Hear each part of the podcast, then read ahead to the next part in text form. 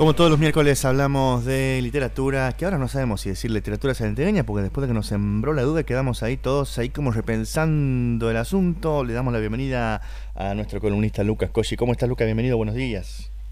Sí, buenos días Ernesto, ¿cómo estás? Muy bien, un gusto escucharte de vuelta por acá. Bueno, muy bien. Contanos con qué venimos hoy. Bueno, la semana pasada hemos tenido, bueno, varias conmemoraciones vinculadas a la literatura, porque ha sido Día del Escritor, después hemos, tenido Día Nacional del Libro, y entre otras cosas ha sido Día del Editor. Esto ha sido el viernes.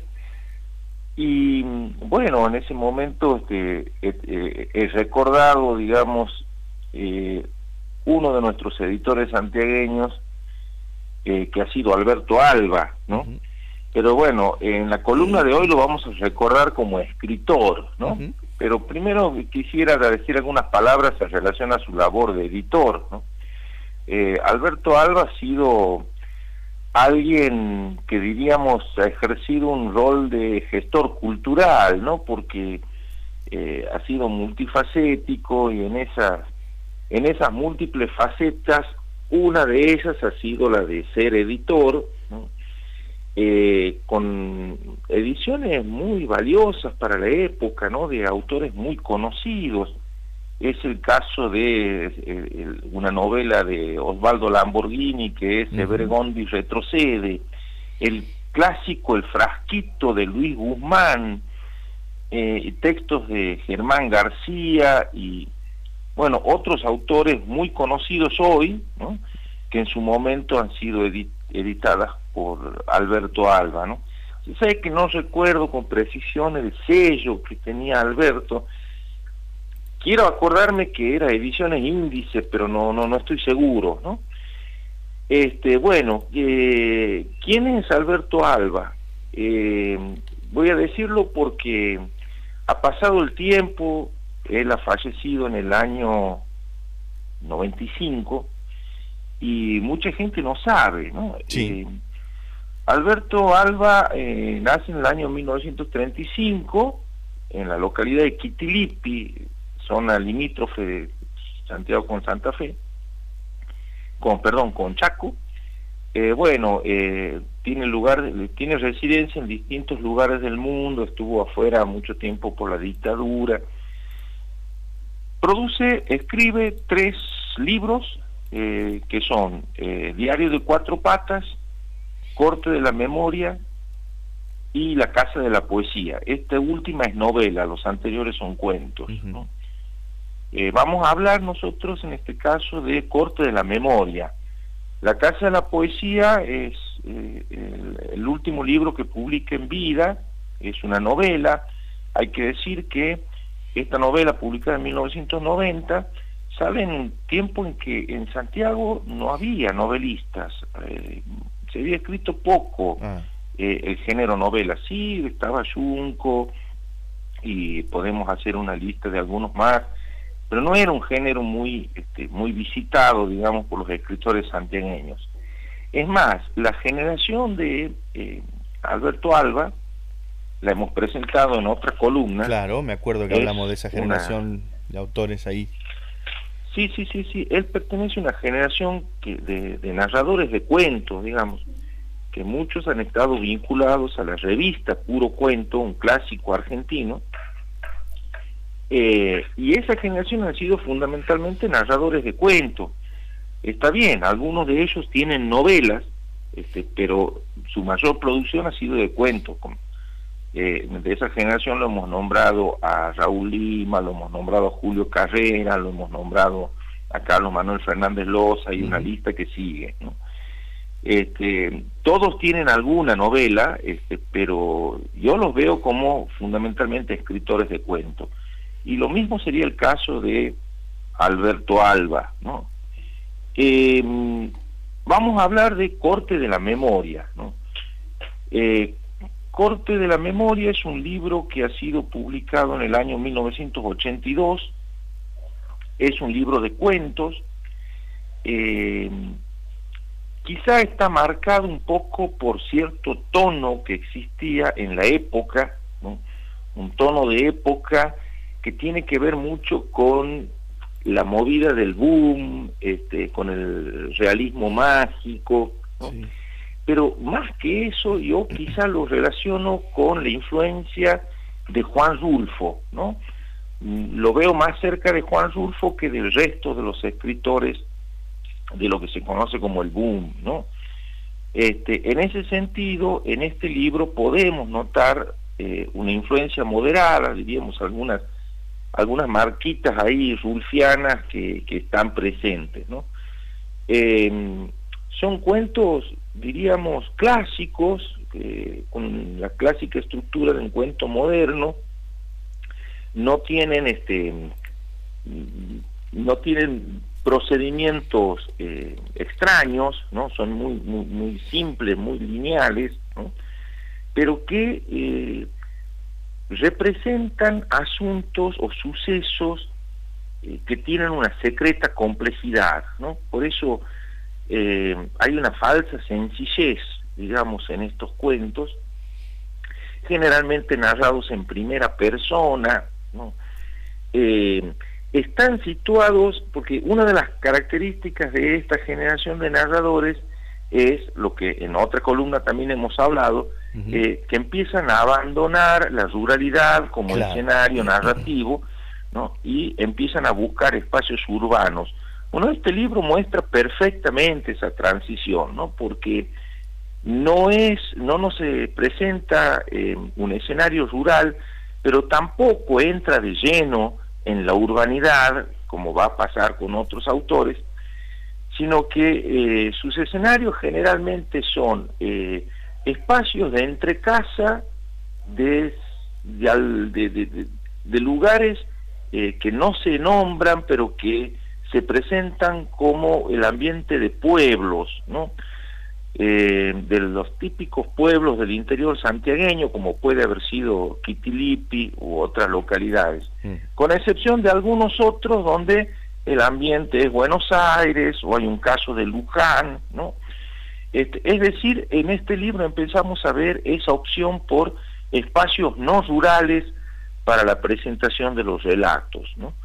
Eh, ¿Cuáles son las constantes que aparecen en este, en los temas de estos relatos, ¿no? Eh, bueno, una, y esto nos lleva también a Juan Rulfo, que es la cuestión del padre. Mm. Este, todos recordamos ese comienzo de Pedro Páramo, cuando dice, este, vine a Comala porque me dijeron que aquí vivía mi padre, Juan Rulfo, eh, Juan Pedro Páramo. Eh, bueno, casi con las mismas palabras encontramos algunas algunos cuentos, este, esa mención a la búsqueda del padre, ¿no? Este, en este caso un padre, no un padre desconocido como, como es el caso de Pedro Páramo. Este, y otra de las constantes vinculadas a la cuestión, la cuestión del padre aparece, digamos, como una cuestión, como un trámite, como una cuestión a tramitar, a elaborar, ¿no? Eh, la muerte del padre, em, la elaboración de esa muerte, la, cuestión eh, de las herencias simbólicas, ¿no? Eh, y en, matizado en ese tema aparece la cuestión de la muerte, eh, la muerte como una cuestión, una transición difusa que no se termina de definir, ¿no?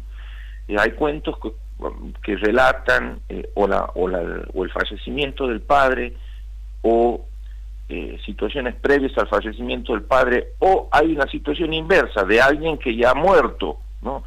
Este, en eso también, si recordamos a Rulfo, que Comala era una población donde transitaban mezclados vivos y muertos, hay aquí uno de los cuentos que refiere de alguien que ha resucitado eh, y que este, nadie se había dado cuenta que había muerto, ¿no? Mm esa cuestión de la muerte difusa, esa transición este, que no termina de definirse, este, que no termina de, de, marcar, ¿no?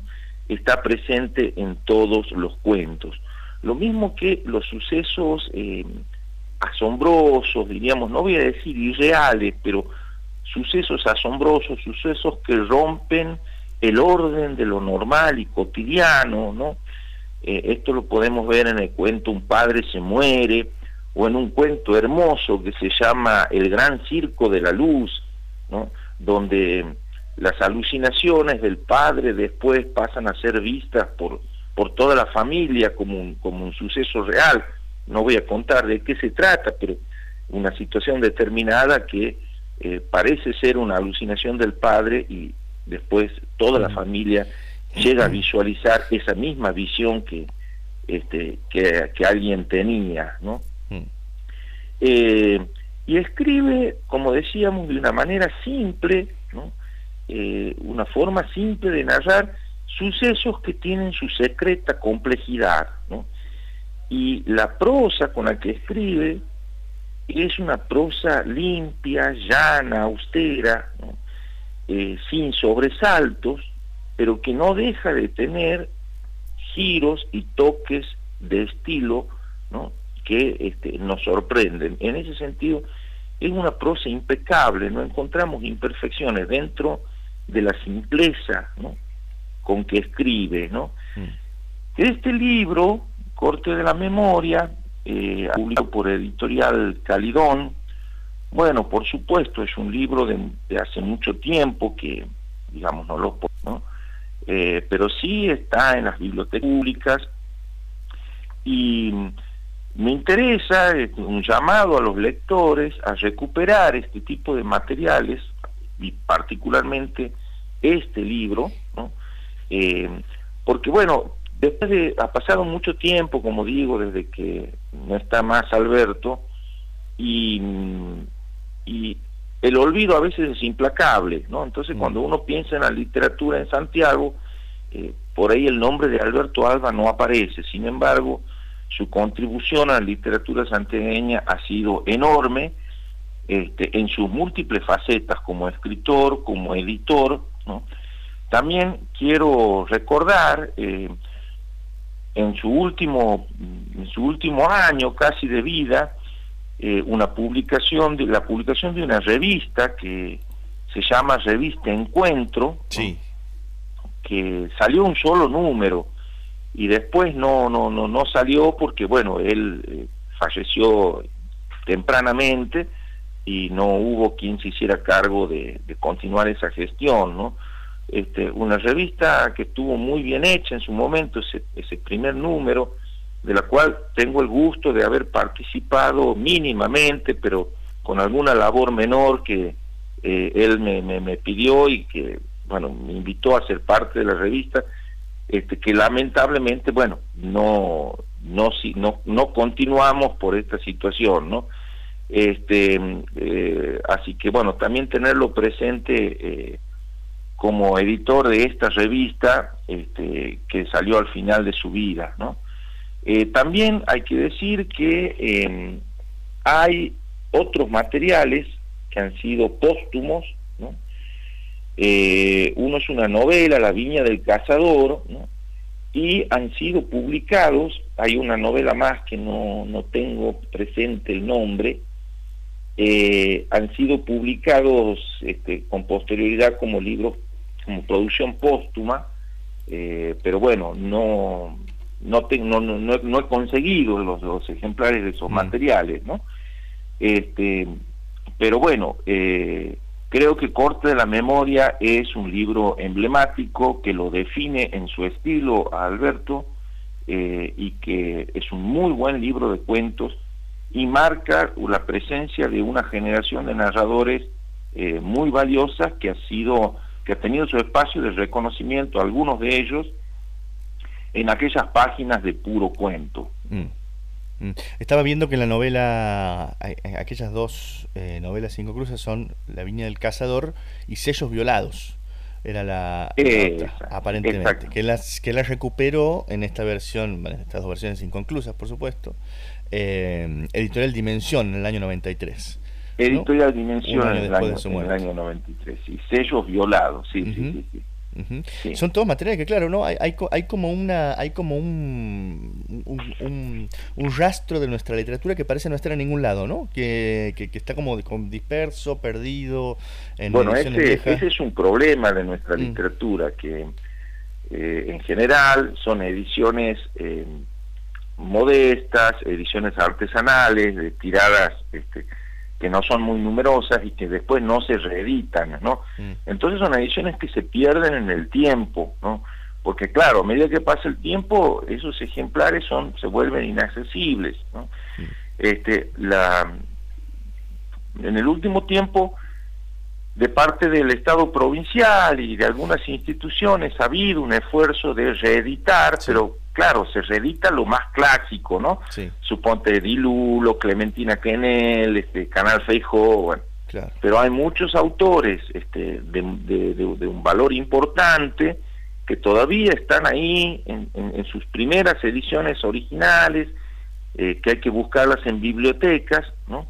Este, y que significan eh, una, un aporte muy valioso a la literatura, ¿no?